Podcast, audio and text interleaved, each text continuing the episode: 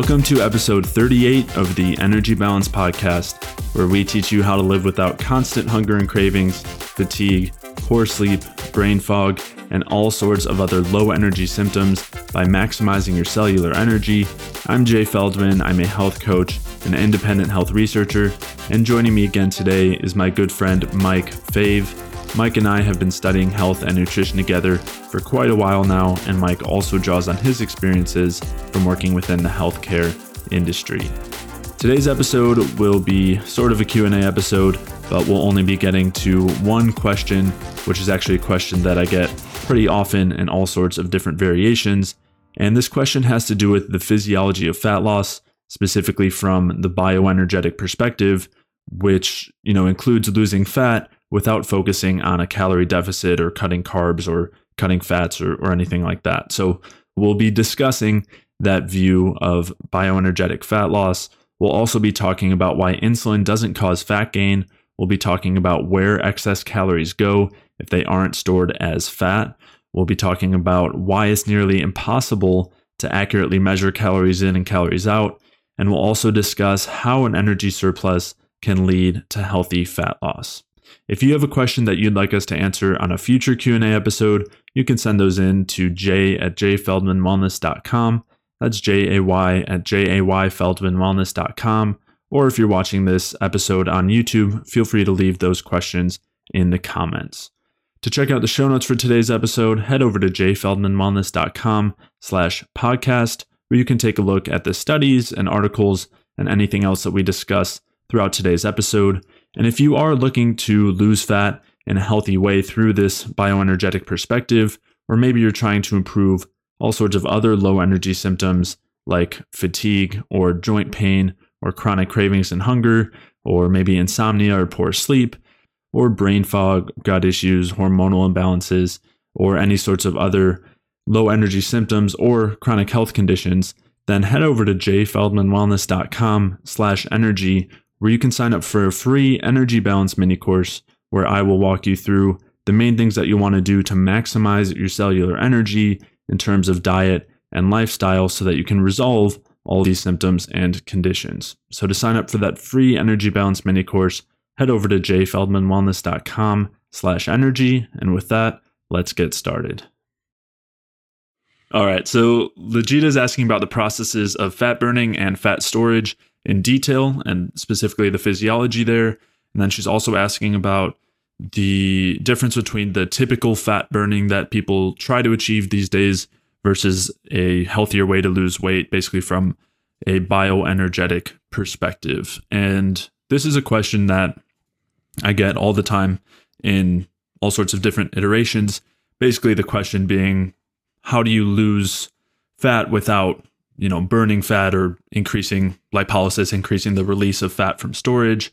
If I'm, you know, kind of alternatives here too, or, you know, if I'm eating enough calories or if I'm eating enough carbs or if I'm eating enough fat for what my body needs, then how would I, you know, how would you lose fat? Don't you need some sort of a deficit here in order to uh, have fat loss? And obviously, deficits are something that are talked about a lot in terms of calories or carbs or fat or whatever it is, as far as trying to achieve fat loss. And, and you and I have talked in a bunch of previous episodes talking about fat loss, why that's really the the, the worst way to go about it from the health perspective and especially from the bioenergetic perspective. So, you know, and the alternative that we've proposed often includes eating more food, just changing the types of foods and how this can actually result in more fat loss. But I don't, I don't know if we've actually dug into the the physiology of what that can actually look like. So, uh, yeah, do you do you have anything to add in there before we dig in? No, you can go ahead get started. Okay. So the first and most important point I would say is is that I guess like the first kind of part of the question is what does the process of of losing fat look like? And so what we basically have is this fat that's in our fat stores and it has to be released from the fat stores and sent elsewhere in the body where it can be either oxidized or burned, so used as fuel to produce energy, or it could even be just kind of packaged in some other form and released in some other way. So some of that could be if the fat is used to produce certain hormones or if it's used for the production of bile and then gets you know released through our digestive tract and uh, yeah i mean there are there are a few other like kind of very minor pathways here as far as like what actually happens to the body fat and then on the other side too and this is a side that's really not talked about as much is the actual amount of food that becomes stored as fat so and we'll dig into this more, but so many people are focused on wanting to increase the release of fat from fat storage and increase the burning of fat. But what's not often acknowledged is that those the things that generally drive fat oxidation or fat burning and lipolysis, which is fat release, the things that drive those things also tend to drive fat storage.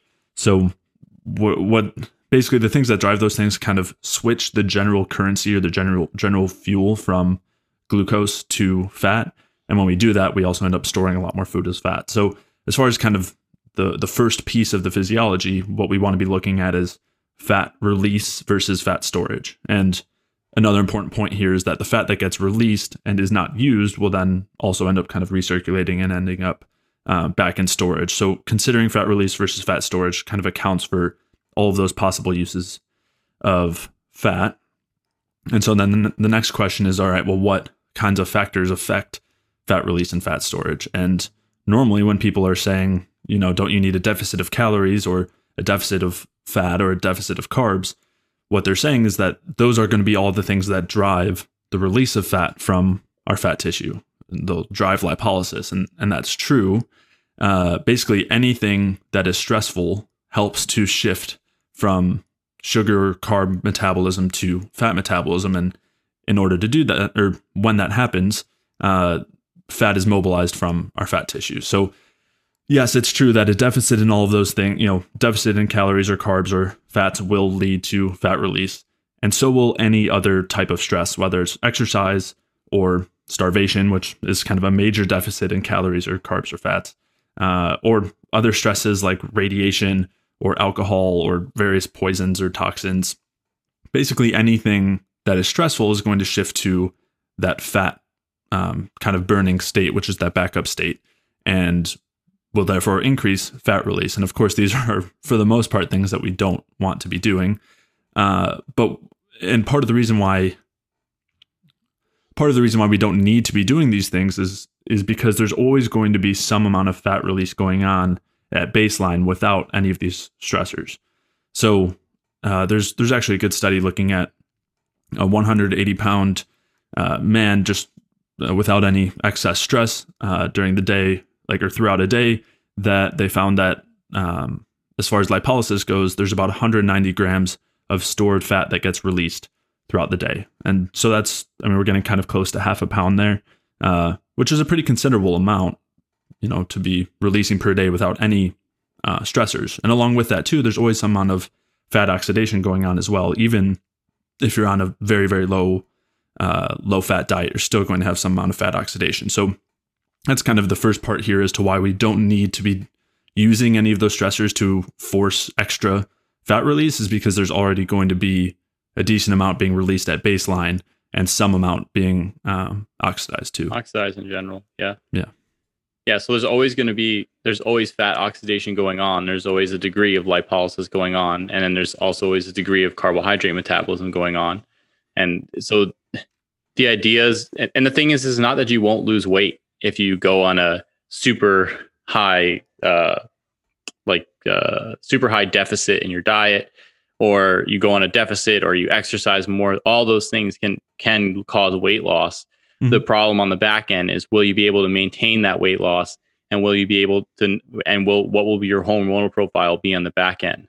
So, and there are you can there are better ways to create a deficit if you if that's the way you want to go about it to induce that weight loss but the question that we that i think both of us would would want to present is do you need to go on a extreme deficit to induce that weight loss is it possible for especially because i mean and the, the question here is weight loss for what if you're talking about a health perspective if you're overweight if you're obese um, and you want to get down to a healthy you know average av- well i guess average in the united states is questionable but a healthy weight in general then then can you be can you do that without having to go on extreme deficits? I think that that's likely. I think that that's possible. If you want to get down to lower than 10% body fat and have your eight pack abs showing year round type of thing, I think for a lot of people, that might include having to use stressful means because I, I don't think the body wants to be set at eight, six. And this is particularly for men at that low of a body fat percentage. I think a lot of, I think our bodies, at least in my experience, tend to hover for a lot of men between, I guess, 10 to 16%, um, especially healthy younger men. So it really depends on, you know, on what your goal is. But from a health perspective, it, it's the idea is to elevate metabolism and not really try and force deficit. And the problem with a lot of these deficits is that in doing so, in force in creating the deficit, especially with low carb, like really low carb diets or really low calorie diets, you wind up running on hormones like cortisol and adrenaline that basically lead to a, a hibernation or a starvation uh, hormonal profile that causes when you start to eat again um, weight gain because they're they're forcing fat storage. It's basically putting the brakes on metabolism and inducing fat storage overall, uh, or or when you start to eat again. And that's why you start to see people when they, especially when, and good populations to look at are people who are dieting down for bodybuilding shows because they're really dieting. They're really on on the ball. That they're really on point. But what they what you see with them is that they have to keep lowering calories consistently to get that weight off. And then when they when they're done with that, it's very easy to put the weight back on when after their show or whatever's going on. And the other thing that they have to do, and a lot of them are started doing from the current research, is uh, having refeed days where they basically cut the stress hormones by having days where they're allowing themselves to basically gorge themselves to some extent.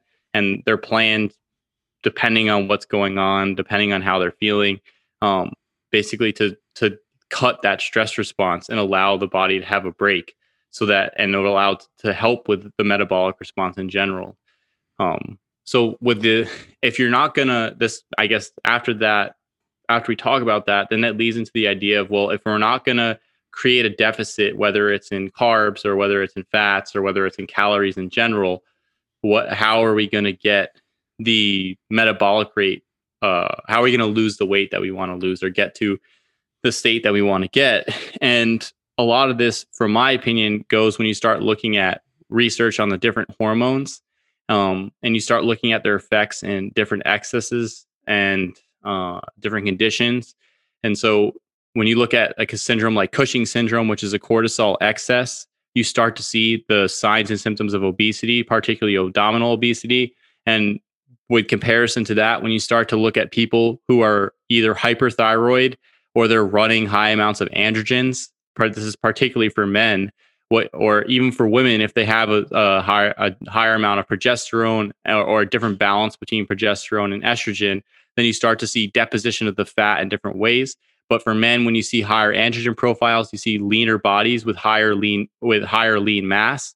And then with hyperthyroid people, you tend to see people who are on the thinner side in general, um, and like a lower lower uh, lower body fat mass. And so for my and the thing is is you can give people exogenous hormones and I'm, and I'm not saying this is the route to go, but you can give exogenous hormones and regardless of whether or not you like the hormones will make a larger difference than just going into a deficit. You can have somebody lose weight just by altering the hormonal profile regardless of whether they're in a deficit or not. And so I think that is indicative for me that the hormonal profile is much more important to the overall the overall energy balance and the overall I guess weight in general or because it's not really about weight. The the goal is basically body composition. So mm-hmm. the overall body composition is improved with the improved hormonal profile. So the goal would be to move towards that improved hormonal profile and not get mixed up into the ins and outs of um, into the specific minutia or ins and outs of well how exactly am i going to release this fat and then burn that fatty tissue off? And then because it's a very reductionistic point of view to sit there and be like well i have this fat and so i just need to release it and then i need to burn it all off. And the only way to do that is to lower my my intakes that i'm forced into a starvation perspective. It's like if you adjust your hormonal profile and it doesn't i know i'm not talking about taking exogenous hormones to a large extent I'm talking about changing your lifestyle to adjust that hormonal profile.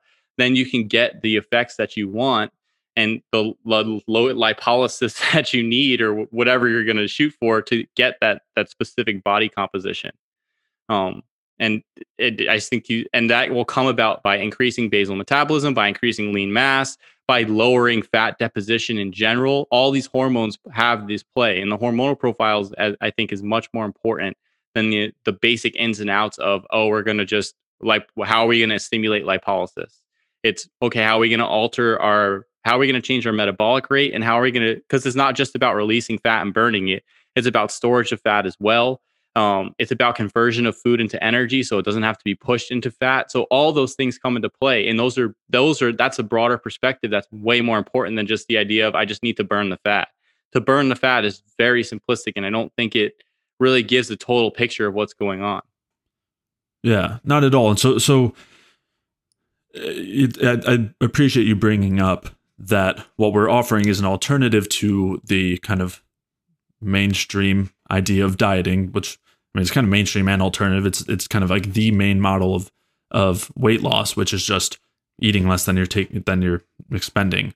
And as you mentioned, there are so many other factors that affect these situations. You talked about hormones, which are a good example, and and you also alluded to the problems with that mainstream model and using bodybuilding as as an example and you could also use like uh, MMA fighters as an example where in both of these situations people are cutting down to very very low body fat percentages by those mainstream diet deficits and then are very susceptible to weight gain after and yeah. what one thing that isn't focused on there is all of the other costs that come from dieting as far as not just the increased likelihood of gaining weight after, which, as you mentioned, a lot of com- a lot of that comes with because of the effects on hormones. But it also, what it basically does when you push your body into a stress state, a famine state, is that it begins to conserve energy, and so you begin to instead of uh, converting your food to energy, you begin storing it all as fat, and that, as you mentioned, that's dictated by hormones, and that's kind of what we were talking about earlier as far as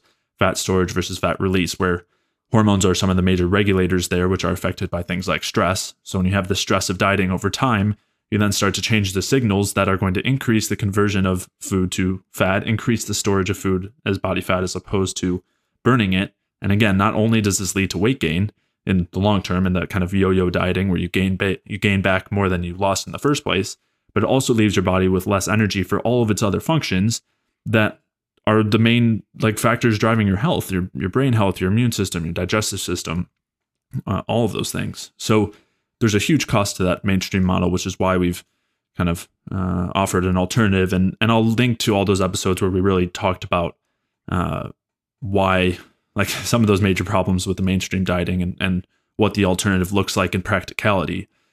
So I'll, I'll link to those episodes. But to turn back to the the physiology side again, as you mentioned, the hormones are some of the main dictators of of fat storage versus fat release.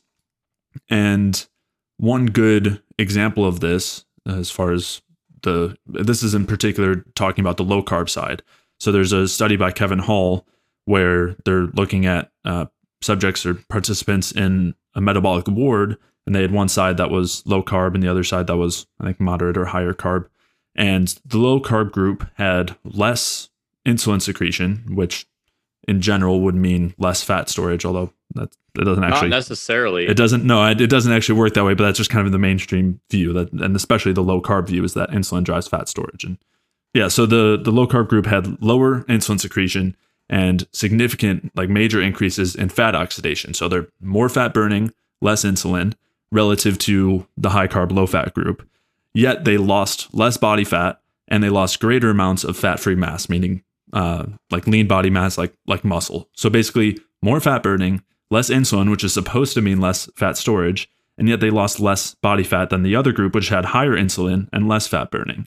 So this is just a very clear example that, as you mentioned earlier, this focus on fat oxidation and the focus on excess insulin are incredibly reductionistic and don't actually represent what what's going on physiologically in reality. Yeah, and I think it's important to point out here that, and I know a lot of people focus on insulin because with diabetics you have high you have high amounts of insulin and with obese Mhm. people you you tend to have or pre-diabetics who generally obesity and pre-diabetes go tend to go together and diabetes and obesity tend to go together as well you see high amounts of insulin and so people automatically oh it must be the insulin is the problem and it's it's instead of looking at it as an actual symptom and then and when you also put that in context with the fact that a lot of bodybuilders use insulin as anabolic agents to grow their lean mass as well it, it you have to keep in mind that insulin just isn't just a hormone that pushes any type of glucose or or or sugar that you intake into fat tissue. It moves it into other tissues as well which includes your muscle tissue which includes your organs which includes all different parts of the body. And uh, so it's it's important to to keep in mind that it's not just about fat storage and when you start making a reductionist Insulin claim- isn't just about fat storage. yeah, insulin just Yeah. isn't about fat storage. When you start making reductionist claims or or looking at things from a reductionist point of view, well, insulin's high in diabetes and insulin high, is high in obesity, then therefore it must be causing these diseases. It just doesn't make any sense. It doesn't. It doesn't. There's no. It, it doesn't stand up to it. Especially when you start looking at the research and you start seeing that in states of obesity and diabetes, you have high amounts of endotoxemia, and the high amounts of endotoxemia are number one, endotoxin directly impairs cell mitochondrial function and causes a glycolytic shift. And then at, besides that, you see that it also induces the immune system to release inflammatory cytokines that force number one fat production by the liver, so hyperlipidemia, and then also impair with the hyperlipidemia directly impairs the cell's ability to use glucose appropriately. And so you have this you have this shift where you have the cell moving towards glycolysis with endotoxemia and then the cell then the the body is upregulating the lipids in the blood which impair the ability to use glucose together and then therefore insulin is elevated in conjunction with that because it's try the cells need still need glucose so the insulin gets elevated to try and force more glucose into the cells that it's available to take it and, and especially if you're eating glucose. And then what winds up happening is in that case it goes into the fat tissue as storage because the cells can't oxidize it.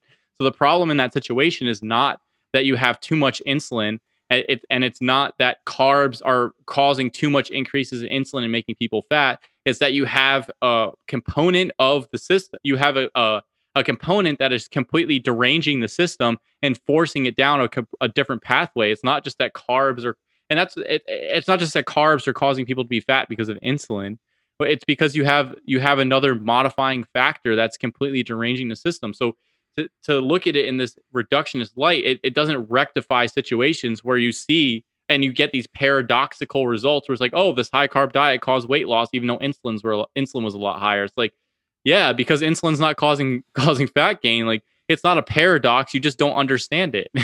That's what it comes down and i don't mean you as the listener but just in general like anytime somebody starts to talk about a paradox generally there's missing information that hasn't been discovered yet or the person doesn't understand what's going on fully. So then you think oh it's paradoxical. It's like no because insulin isn't necessarily the problem and and the sugar in the blood isn't necessarily the problem. What the problem is in especially in obesity and diabetes is you have a chronic low level endotoxemia impairing glucose utilization by the cell and causing hyperlipidemia and then forcing the sugar to be disposed into the fat tissue. That's one mechanism going on. And so you have to you have to keep in mind that there's other factors at play. And and the other thing is this is where cortisol and hormones become important because in those states you also have elevated cortisol and you have lower thyroid function. They have direct impairments of the of the uh, neuroendocrine system from these from these inflammatory mediators. So it's it becomes important to look at what are all the factors at hand playing and and then why you have to sort of weave the needle through the different the the different uh things that you see where you see different um what's it what do I want to say? Different native cultures eating high carb diets and not having an issue. And you see different different cultures that aren't even native like even in some of the asian cultures with high amount of glucose intake from white rice not really having diabetes and, and obesity um until obviously modern advent which is now they're increasing in diabetes and obesity too. But prior to that those things were relatively unheard of or they were significantly less than what we have in our current population and so it becomes important to start saying well if this if the carbs aren't causing it here why are we thinking it causing it here what is actually going on and you got to find the modifier. There has to be a modifier in there that explains it. Yeah. Yeah. And, and I know you, you mentioned endotoxemia as one of those primary drivers of insulin resistance and uh, weight gain. And of course, there are others. I know you mentioned like it's one possibility. We've Yeah. talked about a lot of those other possibilities that are involved as far as PUFA, uh, you know, excessive amounts of stressors, not enough fuel. Low carb diets cause Right. insulin resistance, physiologic it, physiologic insulin resistance, as if all the other cases of insulin resistance aren't physiologic. you know, Yeah. it's, the other reasons are not done on purpose. It's like they are done on purpose to some extent. They're chronically Oh, yeah. elevated states. But Yeah. even with low carb, you have insulin resistance. That's why when people eat carbs on their low carb diet and they report back like, "Oh, look, it raised my blood sugar levels X amount," like it, it's so, the carbs are so dangerous. It's like, no, you're insulin resistant because you're you're running on fatty acids all the time. right. Which inhibit carb utilization through the Randle cycle. Yeah. I know I sort of gloss over it. I know, I know. Well, we've we've talked about it before. I'll I'll link to some of those previous episodes talking about blood sugar regulation, a little bit about insulin, fructose, sugar, diabetes, insulin resistance, that kind of stuff. And articles too. Uh, one other one other thing that I think is important to mention is as far as insulin goes. I don't know if we've talked about. I think we've talked about this a little bit, but it's also uh, really effective at bringing stress hormones down. You know, there's kind of an opposing uh, activity between the glucocorticoids and catecholamines and insulin at the level of the liver, and so they they're kind of um, Which is the master regulator of the whole system. right. it's it, i mean it, it's an interplay between the liver and the cells but the liver is sort of like the regulator of everything going on to some extent in terms of gluconeogenesis and blood sugar regulation. Yeah. Yeah. Yeah. And yeah, obviously a lot of other factors too, uh, like thyroid hormone conversion. It, yeah, it's one of those main interfaces. And uh, one of the main ways that it's doing that is by judging blood sugar levels as, as far as, um, as like a, as a mediator of fuel levels or, uh, as an like a estimation. of- regulator yeah, but it, but it's using blood sugar levels as an estimation of fuel availability and carb Yeah. availability, and when it's low and when it's uh, you know evaluating that there are too few carbs and sugars available, then it creates you know creates that whole stress cascade. But Yeah. so circling back a little bit to the uh, you know the actual physiology of what it looks like with uh, in terms of fat loss. You know, we we kind of got on this tangent as far as insulin, and you know it's an important one. But you know, it, I, I guess on one hand, so we have we've kind of talked about the fat burning side not being the goal. Things that drive stress are all going to drive lipolysis and fat oxidation, and that does not mean that they're leading to fat loss. And especially in the long term, it doesn't mean that they're leading to fat loss. As we talked about in the short term, it can, uh, or long term if you stick to it for a long time and continue on a caloric deficit. But it's uh, it still comes at a cost. Now, you also talked about the hormones as being one kind of piece of this puzzle, and they are. But I want to point out too that when people are talking about deficits, the kind of counter argument is that okay, well, obviously hormones are going to affect whether something's actually whether it puts us in a deficit or not. You know, it's going to affect whether uh, we're burning more fuel or uh, or not, and so because of that, that still kind of fits into a deficit. You know, you're just causing a deficit by increasing testosterone, for example, and it's a very circular argument because the amount of food that you take in and how many carbs and how much fat and all of that is going to affect our own hormone levels without taking any exogenous hormones. So you kind of have this like circular argument here where, um, which kind of doesn't lead anywhere. But even if we were to take that to the side and just say, okay, hormones are the same, everything's the same, we are not in a deficit. We're just, you know, eating the exact right amount um, for how much fuel we're using. It still does not mean like we can still lose body fat in that situation. We can even lose body fat when we're in what you could call a surplus, if you want to think of it that way, where you know, kind of taking the opposite situation of of what they saw in the Kevin Hall situation, kind of the situation we're discussing, where you maintain that normal amount of fat release and fat oxidation, just the amount that's at rest, and then of course there's always going to be some more because we're always expo- exposed to some amount of uh, stressors throughout the day, whether it's exercise or a conversation or the you know temperature outside or pathogens, whatever it is. We're always exposed to some stressors, but so just on that baseline amount of stressors and and fat release, uh, you know there can be some fat oxidation going on, some loss of body fat, And then if we are supplying the you know the necessary nutrients to keep the stress hormones down, then we can end up with less uh, less fat storage at the same time. And the next kind of question is okay, well, where does that like extra fuel go though? And if, if it's not being stored as body fat, and you know, it's kind of funny. Uh, this is obviously tying in with the calorie equation argument, and so I'll link to you know, uh, article I have on that, and we've discussed it too in the past. So I'll link to those uh, podcast episodes. But there's a lot of places for fuel to go that's not body fat.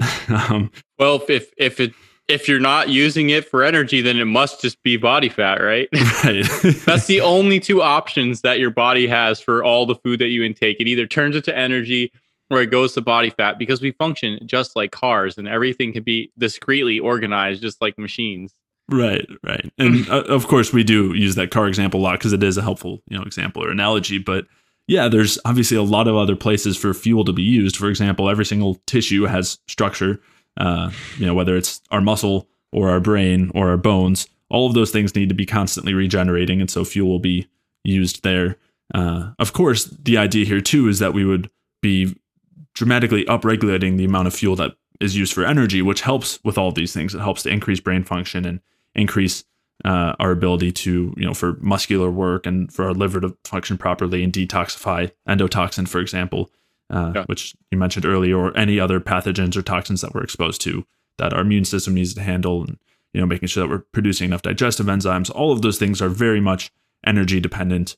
Uh, some people talk about them being thyroid dependent, and thyroid is just kind of a, a way to to measure Discuss the energy. Yeah, yeah, yeah. It's kind of a yeah an indicator of our energetic state.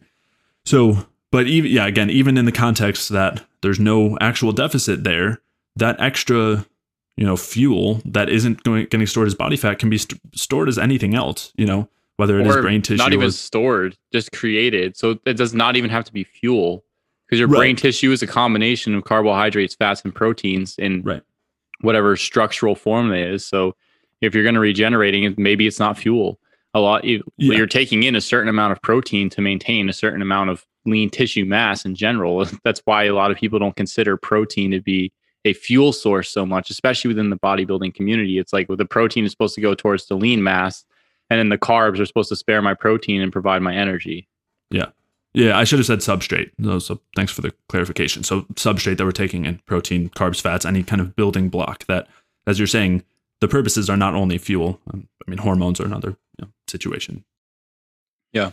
Um, something that can be produced from these things. So I, I think that that's kind of the overview as far as some of that goes. And then there's a couple other nuances that I think are important to mention. So one, and we we talked about this a little bit in those that holiday anti-diet series, but talking about the calorie equation and this idea that we could even measure whether we're in a deficit or a surplus is absurd. I mean, it's just there's like to you know we talked about the effects of hormones and how every type of food that we eat, the amount of all those foods that we eat will affect our hormonal state. When we eat the foods will affect our hormonal state. How much sunshine we get will affect our hormonal state. Whether we had an argument with a significant other will affect our hormonal state.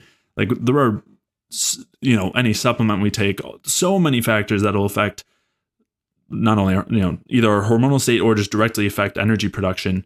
That to think that we can get any sort of accurate gauge on how much food, uh, energy we're producing in a day is pretty ridiculous. And then, you know, unless I guess we're monitoring CO2 production in a metabolic ward, which I think most people are not doing. And then on the other side, too, is the calories inside, which we think that we have a good measure of. You know, I can weigh, you know, even if I'm not, I'm not going to eyeball my food, I'll weigh it on a scale and I'll know exactly how many calories I'm taking in and just compare that with this estimate of how many calories are going out but we can't measure that either, at least with any accuracy, because those are all based on estimations as well. And there are so many factors that affect how many calories are actually in a food that include cooking and digestion and like to to a pretty significant extent. So there's a study that was looking at almonds where they found that the estimation for the amount of calories per serving of almonds was off by just about 25%. So if you're eating a serving of almonds and you're saying like, "Oh, I'm maintaining my weight because I'm, you know, perfectly balanced," but you're not counting the fact that those two servings of almonds left you with 100 calories you know you're actually in a 100 calorie deficit. So how could you be maintaining your weight? You should be losing weight you know? Because i'm going to eat chocolate covered almonds to make up the other 25% there you go. And there's another thing too is that there's even just regular digestion there's some per, you know a decent percentage i think it's typically an average of 4 or 5% of food that is does not get absorbed that just gets lost in just through our stool alone and then there's also a certain percentage that will be lost in the urine, which is typically around 3%. So how many people are accounting for, you know, for the 3,000 calories they take in, or two, more likely 2,000, let's say, the 5% that ends ends up going through stool and, and 3% in urine. So that's 8% less, which is what, 160 calories? So like who is accounting for that when they're determining how many calories they're taking in compared to the amount that they're expending or who's including yeah. it on the expenditure side? One other example, just real quick Go ahead. Is looking at uh, the example of like cooked versus processed food and how much energy is expended or uh, on the digestion of those things. So there was uh, just one other study where, well, one was looking at like raw versus cooked beef uh, and raw versus cooked sweet potatoes and rats, and it showed a pretty significant difference. There was one that was looking at people, and they were looking at whole wheat with cheddar cheese versus white bread with processed cheese product, and the difference in um, in calorie expenditure, energy expenditure, but just for digestion of one versus the other was 10%, which is again huge. I mean, we're talking a pretty like if you're thinking a 10% difference just based on the type of foods that you're eating, just di- just their effects on digestion, not effect not including their effects on hormones and whatever else. Like how can you like how could we possibly have a good accurate idea of how many like calories we're expending or taking in. There's your supposed requirement for if you're eating 3,000 calories a day and you need to less by 500 calories a day. There you go. That just means you're almost at your requirement to lose one pound per week, which is your 3,500 calories, according right. to that model. Yeah. Yeah. Basically, what you're pointing out, or what we're pointing out here, is that the the models just don't work. The idea they're too simplistic to describe everything that's going on, especially considering all the factors involved to sit here and worry like because the it, the whole idea that the whole premise that we're going off of is is oh there's fat burning it's like you're burn you have to burn through the fat mm-hmm. and it's i think we need to move away from the idea of burning fat or creating a deficit or so that you can release fat or the whole amount of calories just because and when you have when you have the hormonal component component and then you have the digestive component and then you have the individual components of the food then you start to like it just becomes the whole idea becomes pointless. I mean, not what is the effect of the food on the body itself? If if you don't tolerate casein well, or the casein has a strong opiate effect on you, and then you're gonna it has a inhibitory effect on your dopamine levels, and then that inhibits your sex hormone production from like from a from a neurological point of view or or a neural point of view, then then regardless of what the caloric intake of the food is, it it's going to change the your hormonal profile and then change the body composition. So even even if you lose weight, it doesn't it like what are you losing? The the idea shouldn't be weight. The idea should be composition. It should be what is your body composition?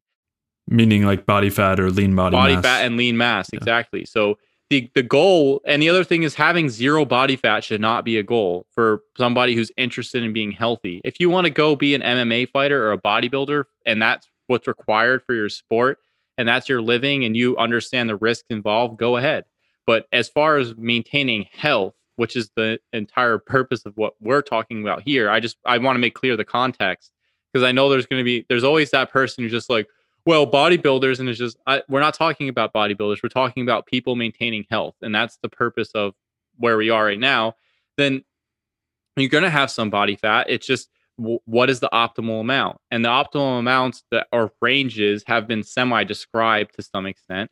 And I, I think for males, like I said, it's something around 10 to 16 percent for males, and I think it's like 14 to 20 something percent for females, or even 14 might even be too low, maybe like 16 or something even higher. Um, it's necessary just for optimal function, just for people to be healthy, just for people to deal with stressful situations. So when you, you're considering the entire perspective of, you know, what's the what's the effect of your hormonal profile? What's the effect of the food on your hormonal profile? What's the effect of different mediating factors like endotoxin or life stress on your hormonal profile and your ability to oxidize or use different substrate? what's your total amount of food intake? What's the effect of digestion on that food? When you start throwing in all these variables and then you start you want to start you want to break it down to just calories in calories out and then how do i create a deficit to induce lipolysis? It just it doesn't make any sense. It like it's it's like trying to understand the world through black and white uh 2D pictures like you're just you, you can't really get an idea of of what the depth is and what and all these different aspects or just even sil- it's like even worse like black and white silhouettes of what the actual of what actual things are. The model is just way too simple.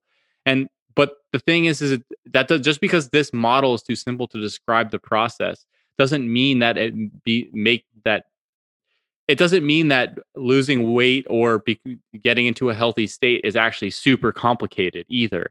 It just means that we have a crap model or a crap ideology that's been that's been pushed upon us, and I lead a lot of it is marketing because the basically the model that they're pushing allows us to say allows them to sell you whatever crap they want you to eat as long as Or you eat, eat. or or not. Well, essentially, we're going to sell you whatever crap you want to eat, and if you're having like health issues or weight or weight problems, it's probably because you're overweight. And so the goal is to just eat less of the crap that we're giving you Mhm. overall. So not only are you eating crap, but you're eating less of it.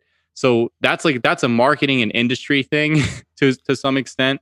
The, the ideas I think are driven by the marketing and industry stuff, and but, but especially the ex- uh, the fitness industry and all this type of stuff. They're super big in the, these ideas of calories in, calories out. But the other thing that they don't, a lot of people don't account for is when they start to go on diets, they completely change their food.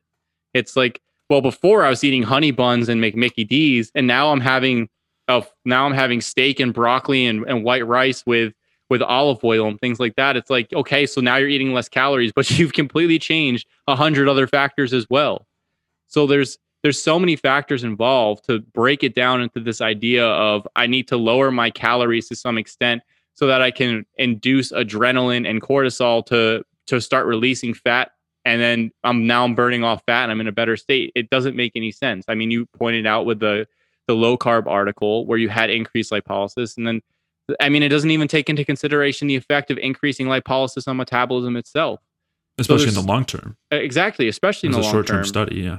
Yeah, so the the idea is just it again it just it doesn't it's not reality the idea is not reality i know everybody on the internet loves to repeat oh it's just calories in calories out it's like okay sure it's calories in calories out but, but we're going to go over all the factors that affect calories in calories out and then you're going to tell me how you're going to calculate the equation effectively and most people are going to be like I not because you can't and so right. it doesn't even make any sense to go there.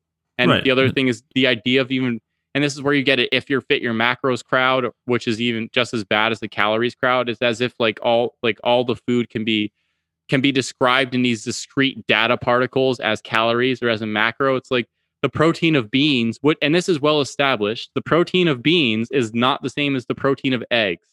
It's not there's the nutrient profile is different, the digestibility is different, the effect on your ability to put on lean tissue is different. So there people can say whatever they want. You know, you can you can say, well, I ate this much, I ate beans and I meet my protein requirement here.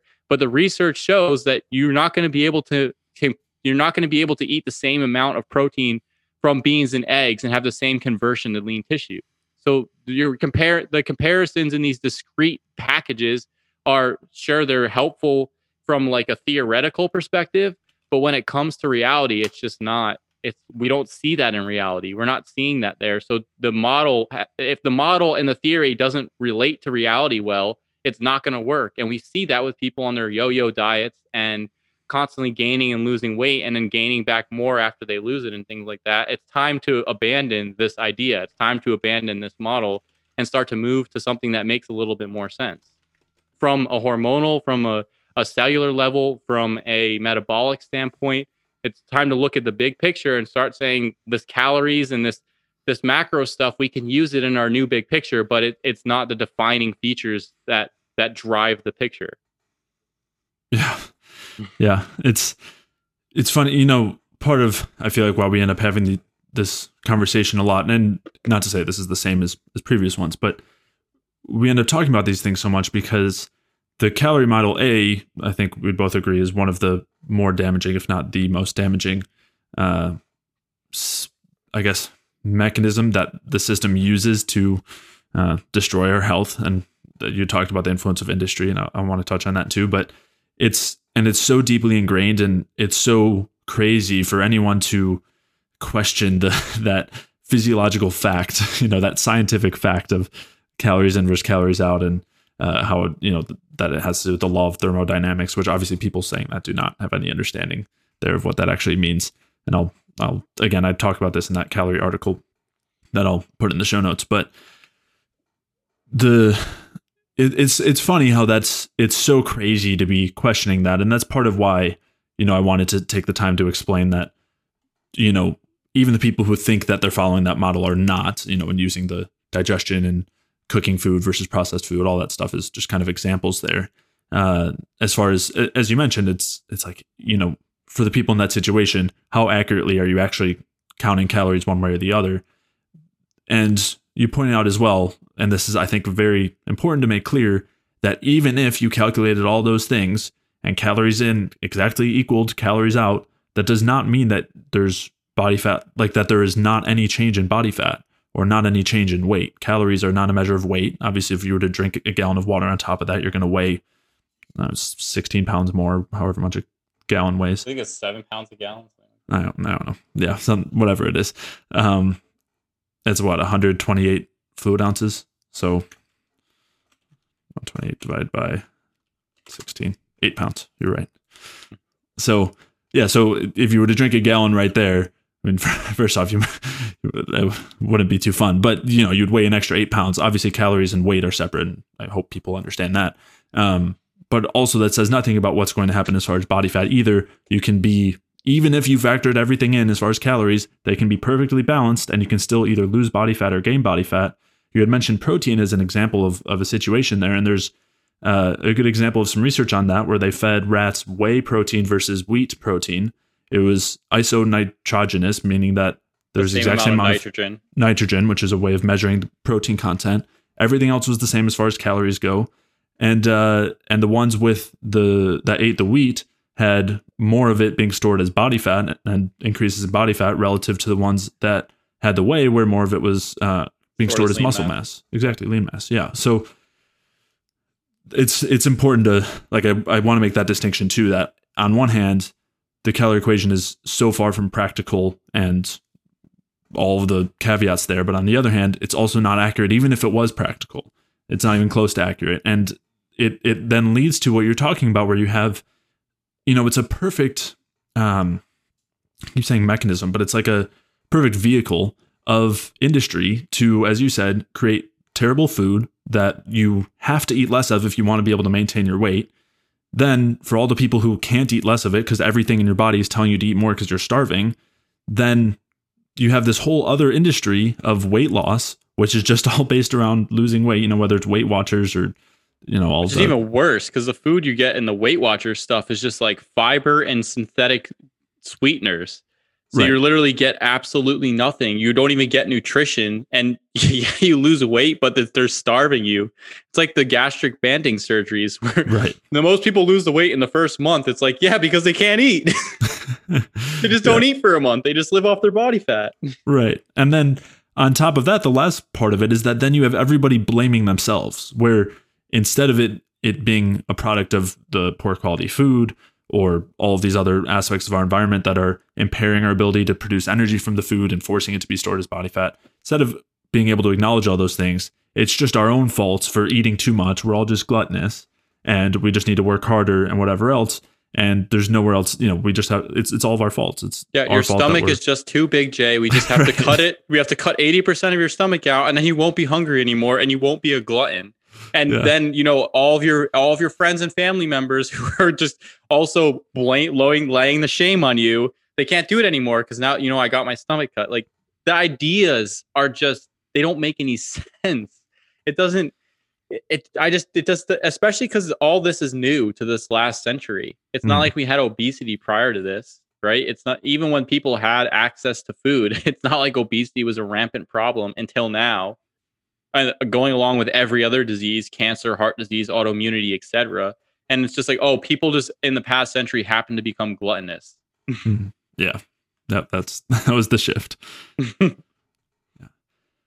I think we answered the question pretty well as far as uh, the physiology there. The basic, just just to clarify, for the basic physiology, because I know we glan- we sort of glanced over that, but the idea is you have an adipocyte, which is a fat cell, and it stores fats in whatever vacuoles, whatever it is. It stores it stores the fats, and the adipocytes can expand, or you can also increase the number of adipocytes that you have, and then they can expand, meaning they hold more fat. And then you have certain hormones that cause lipolysis, which is the lysis or the breaking down of these fat cells, or not the fat cells, but the fat within the cells. And then the fat is exported out, and then it's supposedly burned by your body tissues. Or used for anything else. Or, or yeah, or used for whatever, or excreted, or whatever it is. The liver can excrete some of it. Um, and so essentially, what you see happening with this is that um, you have certain hormones that induce this lipolysis or this breakdown of fat. And a lot of these hormones tend to be adaptive hormones, tend to be the catecholamines. Uh, cortisol also, which is elevated in dieting, also causes lipolysis or breakdown of fat, but it does it in a certain way where it causes lipolysis of fat from the extremities and uh, and then but cause shifts the metabolism to cause a deposition of fat in the uh, in the in the central portion of the body. Uh, and so central adiposity is what winds up happening. And this is this is demonstrated. You can literally give any any mammal um, cortisol or cortisone or dexamethasone or prednisone or whatever synthetic cortisol derivative you want and induce abdominal obesity in them with enough cortisol. And this is this isn't this has nothing to do with calories in calories out with the cortisol. They'll you can you can get five year old kids with Cushing syndrome still eating the same amount of calories and blow them up to be obese just with excessive amounts of cortisol. And it's because of the shift in metabolism. But besides that, with the idea you release the fat with these hormones, generally catecholamines and stress hormones, uh, glucagon, cortisol, adrenaline, norepinephrine, uh, noradrenaline, whatever. And then basically the idea is that when you're releasing this fat tissue, then you're going to be as you lower the fat content in the fat cells, then it shrinks and you get less fat. That's the general idea behind what's going on. Now they've extrapolated that to include uh, adiponectin and leptin and all these different hormones and regulating appetite uh, on top of the general blood sugar hormones. So it came, and the picture become really mechanistic and really complex because you have to then you start looking at the interplay of the different intestinal hormones uh, like cholecystokinin and glucose like peptide 1 and all these random things that they're just continue to discover and uh, then their interactions with the brain and hunger signals because the ideas have morphed into what's it St- Stephan Guyenet's idea is that mm. it's like a it's a neuro, neuro neurologic problem. Like he's like making your basically it's still your fault. You're still a glutton but now it's just your brain's fault because you evolved to be a glutton. So like the the general philosophy stays the same, but they just find more, I guess, uh, complex or delicate ways or whatever it is to describe these things or to justify them instead of it just being a problem with the food, you know, a right. problem with the quality quantity of food and other parts of our environment. Yeah, or the other part exactly. And so that's the general idea behind lipolysis and fat loss you we can get into insane detail, go through the leptin pathway and glucose like peptide one and cholecystokinin and whatever other hormone, adip- adiponectin, all these other hormones that are out there that uh, interplay with appetite and with fat storage and with metabolism. And then that lays on top of what you already have with the glucocorticoids and the catecholamines and thyroid hormones and androgens and progestogens and estrogens and etc. But at the end of the, it doesn't need to go there because at the end of the day it's a food problem it's it's it's not it's an energy problem it's an energy problem but in the sense of it's a quality it's a quality and type of food issue because like it comes down to an issue of an energy problem and also obviously lifestyle issue but right. it comes which is imp- i don't want to discount that i mean working you know 12 hours a day is not a like it's yeah. going to create the same stress that eating too little would no or can true. you know or can, can cause yeah. the same stress yeah. i just think it's important to point out that the major issue I think for a lot of people uh, in conjunction with the lifestyle stuff is a food quality issue and what people are eating and, and things like because even even in the past when people were stressed out, yes, you can sure you can get people some overweight people, but obesity and heart disease and diabetes and things are a much much newer profile of diseases. They're they were around in the past, but not to the prevalence that they are now. And I think a lot of that, a large portion of that comes down to diet. And it's not about gluttony. And so the other lifestyle factors definitely do play a part. Don't mm-hmm. not you can't discount them at all. Like not sleeping and working excessive, excessive amounts and having family life stress when you're going to put on weight. It just like you you those are these are all basic requirements for life. If you don't meet your basic requirements for life, you're not going to live well. And we are continually we are continually being forced to sacrifice our basic requirements of life. These and and then and then things are being justified as it being our fault. Oh, you don't you're not sleeping well at night. Uh, I don't know what what the reasons are because you have a trazodone deficit or some ridiculous. That's not actually the reason, but it's just I don't know. Like you just have you have a sleep disorder. It doesn't. It's not the fact that you just work 13 hours in blue light, didn't get any exposure to sunlight, and you have a stressful job, and then you weren't able to eat or go to the bathroom on, on whatever you're doing. Yeah, I mean it's the same. Like the idea, like the idea that you're, you know, you need to work two jobs, or you're, you're working too hard, or like you're working too much and just because you're not working hard enough you know if you worked yeah. harder then you would have the money you need and then you'd be fine and you can buy the high quality food you know it, it's uh, you apply the same thing in every single yeah it's it all comes down to being our fault it's always pushed on on the individual as oh well you're just not working hard enough you're just not doing this hard enough mm-hmm. and i don't think that that i think a lot of people are working too hard yeah. and that, that doesn't mean that hard work is a bad thing but it's just like what are you getting for it what is everyone getting for it you know, you're just because you go run on the if working and working hard in and of itself is not the goal. You running if you have to run two hours in the treadmill every day just to maintain your weight, that's not working hard. That's just I don't know what that is. That just doesn't make any sense. Well, I mean, it is working like it is working hard. It's it's I understand I understand what you're saying. I'm just saying like like I yeah, yeah. I, know no, I know people who are in that perspective and you know it's what you're working hard, but for what? Right. I mean, every aspect of our society is telling us that those things are the answer, and they don't have to be the answer. They aren't the answer, and it's going to lead to the same cycles that that uh, don't end up with any any sort of productive result. Yeah, there's people. Just if people, a lot of people like they're working hard, but they're spinning their wheels in what they're doing. You know, it's like I don't know what what a good. It's like if you have if if you have a hammer and you have a nail gun and you have to put all the nails in the house, like you choose the hammer for the sake of working hard. It's like, no, why don't you just use the nail gun? right. right. But most people aren't in that situation. Most well, they don't know given, that they have the nail gun. Yeah. Right, you got the hammer, go hammer. nail the house. yeah. So there's, uh, it's not to discount working hard. It's just working. What are you working hard for? I think that's the important question. Are you, and you know, like not for war, what are, what are you working hard for? But if you're working,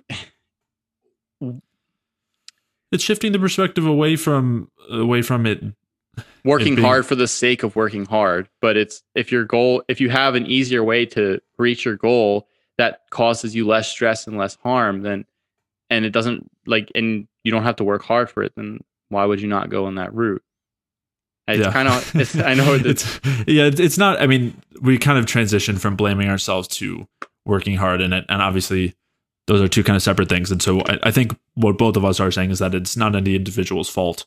And it's not our fault that these are the beliefs that are put out there or that we're in the environments that we're in. But what we're trying to do is, uh, you know, illuminate the other possibilities, illuminate the other things, you know, the alternatives that will actually lead to improved health and whatnot without needing to, A, without blaming yourself and, and B, without, you know, doing all these things that are counterproductive. Yeah, we're trying to we're trying to give people the at least the knowledge and tools to work hard and also get the results from what they're working. And for some people, you may may not you may not have to work hard with the paradigm. So it really depends. But I guess working hard is besides the point. It's giving the tools to not have to spin your wheels and to sort of like get get to where you want to get without harming yourself. So we're trying to change the paradigm, the principles behind it. Um, or not even change it. We're just trying to discuss what we've seen in opposition of the current paradigm. Yeah.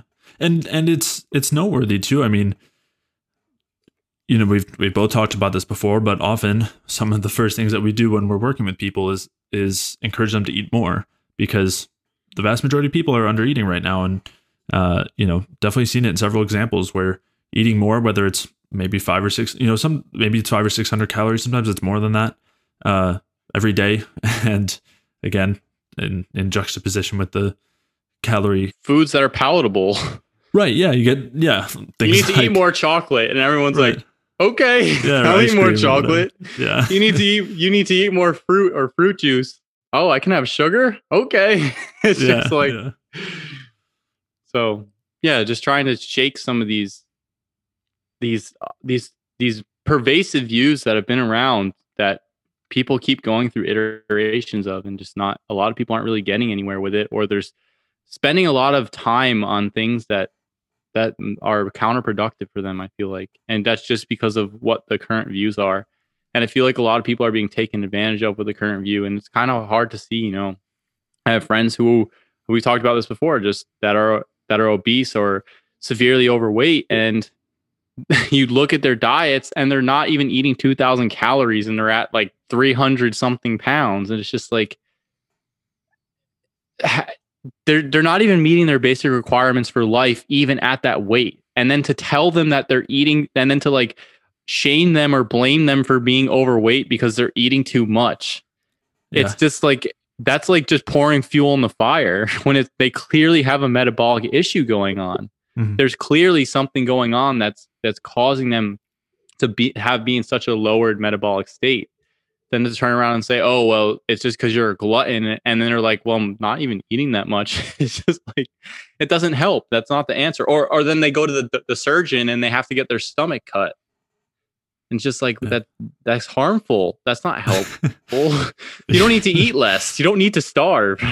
Yeah, yeah, yeah. To consider the calorie deficit as the as the mechanism for weight losses. Yeah, and it's it's doubly counterproductive too when you know we're talking about this alternative where you're eating enough but I, I mean we talked about this especially in the very first episode of the podcast or actually the second so it was episode one um, we had an episode zero so this was in episode one we talked about basically the bioenergetic view of health and, and energy in our health and the what we talked about was how we want to create an energy surplus and again, this this is kind of where some of these questions came from: is how can you have an energy surplus and also have this weight loss? And uh, you know, we talked about the those kinds of circumstances, but it's like when you have when you're eating these foods that support energy production, you're adjusting your environment to support energy production and removing all the things that block it.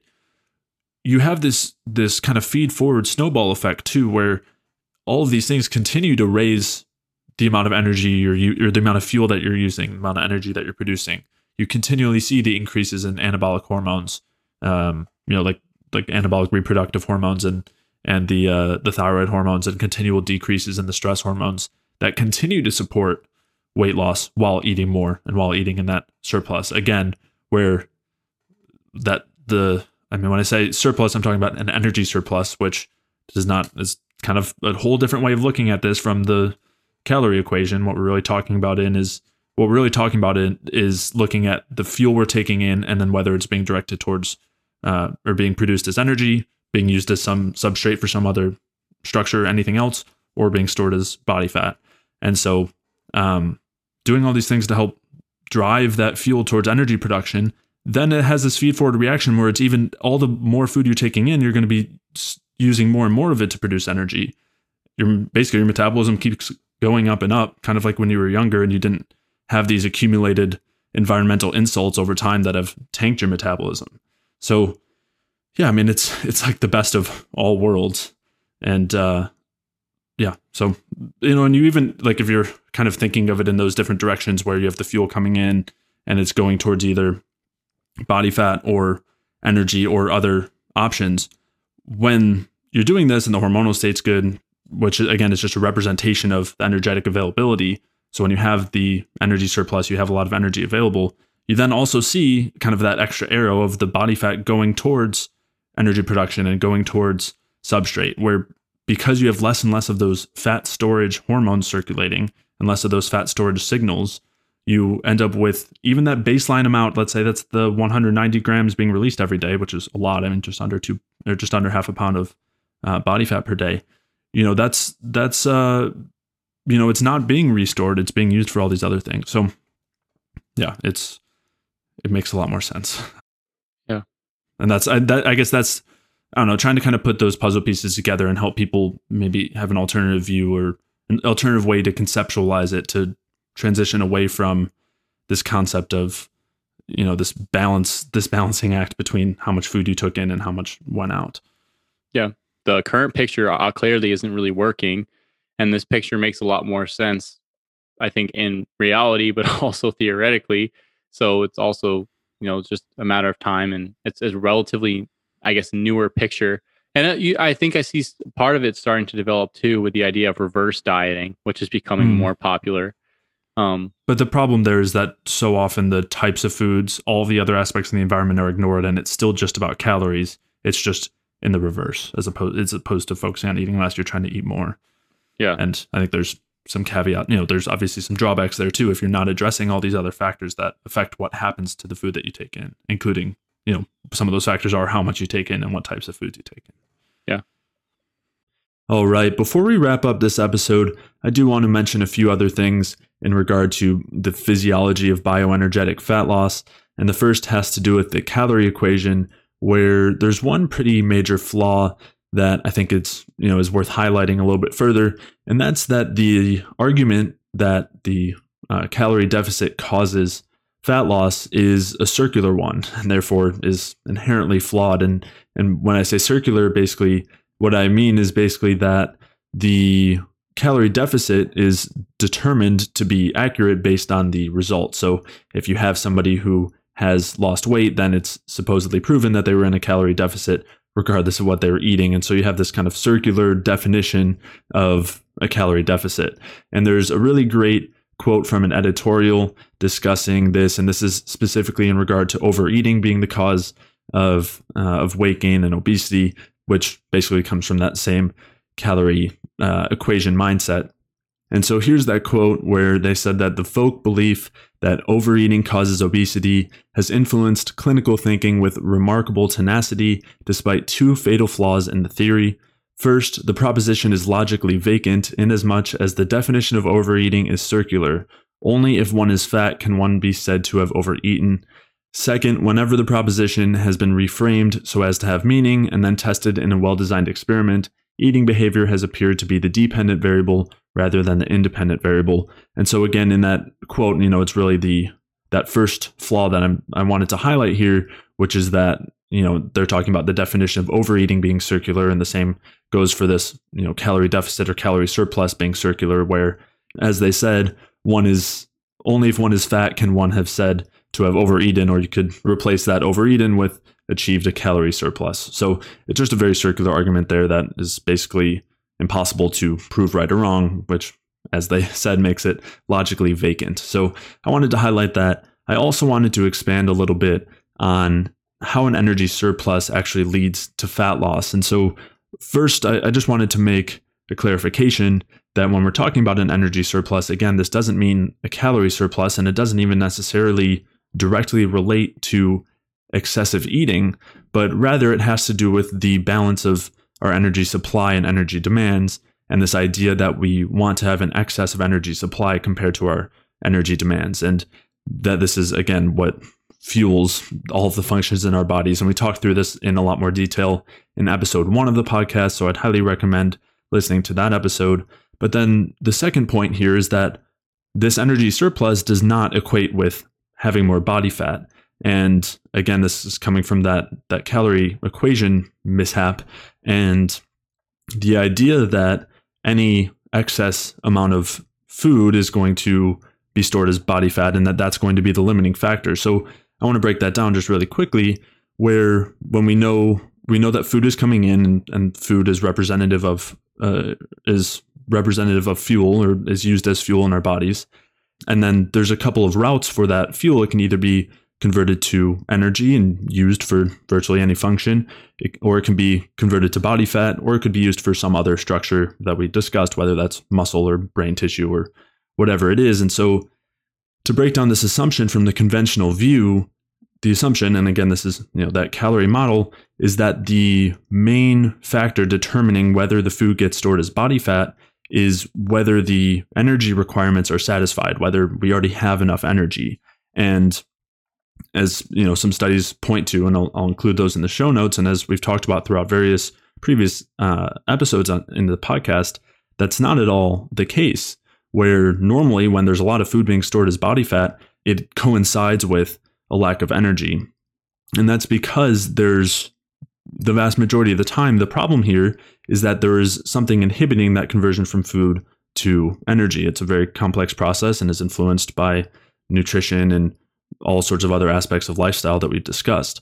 And so it's really important to take note of take note that the primary factor determining whether food gets stored as body fat is not excess energy, but rather uh, all of these other factors that are blocking it from uh, being converted to energy and we're ending up with basically lack of energy and excess body fat. And you could also kind of think of this as basically spillover if you were to have a really inefficient uh, process, any you know conversion from one to to anything else, you have this huge spillover of um, excess uh, products that you didn't want in the first place. So that's kind of what's happening here, where the you know yes, having enough energy can lead to food being stored as body fat, but that's really rare to see in practicality because having enough energy will also stop our hunger signals and you know we have these really nice feedback systems that prevent us from actually overeating beyond what our needs are and that's because our hunger is determined by our energy availability which again we've discussed in previous episodes. But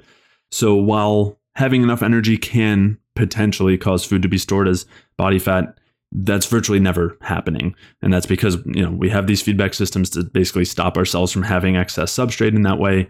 And normally when we're having excess body fat it's because you could call it dysregulation of these systems but it's really not. Basically it's our body saying that we need more energy. And yes it's a really inefficient process where we're going to have all this spillover as body fat but we need that energy more than anything. So we're going to have to have that body fat as a as a you know a byproduct. And of course, that's why our focus is on fixing the conversion from that food to energy, restoring proper energy production, rather than focusing on simply eating less, which is, you know, obviously very far beside the point and really not addressing any of those issues. So, anyway, I hope that that was a helpful explanation for you and clarified some things as far as the physiology of bioenergetic fat loss goes. If you did enjoy today's episode, please leave a like or comment on YouTube or a review and five star rating on iTunes. All of those things really do a lot to help support the podcast. If you have any questions that you'd like us to answer on a future Q&A episode, you can send those in to jay at jayfeldmanwellness.com. That's J-A-Y at J-A-Y-feldmanwellness.com. Or if you're watching this on YouTube, you can leave those questions in the comments. To check out the show notes for today's episode, head over to jayfeldmanwellness.com slash podcast, where you can take a look at the links to any of the studies or articles that we discussed throughout today's episode. And that also includes previous podcast episodes. You can find those in the show notes as far as the ones that we referenced today. And if you are looking to achieve bioenergetic fat loss, or if you're dealing with any other low energy symptoms, whether that is chronic hunger, chronic cravings, joint pain, brain fog, gut issues, poor sleep, uh, hormonal imbalances, or any chronic health conditions, whether those are autoimmune issues, diabetes, heart disease, whatever it is, head over to jayfeldmanwellness.com slash energy, where you can learn about how you can maximize your cellular energy by making fundamental adjustments to diet and lifestyle, which will help to resolve all of these symptoms and conditions. So to sign up for that free energy balance mini course, head over to jayfeldmanwellness.com slash energy And with that, I will see you in the next episode.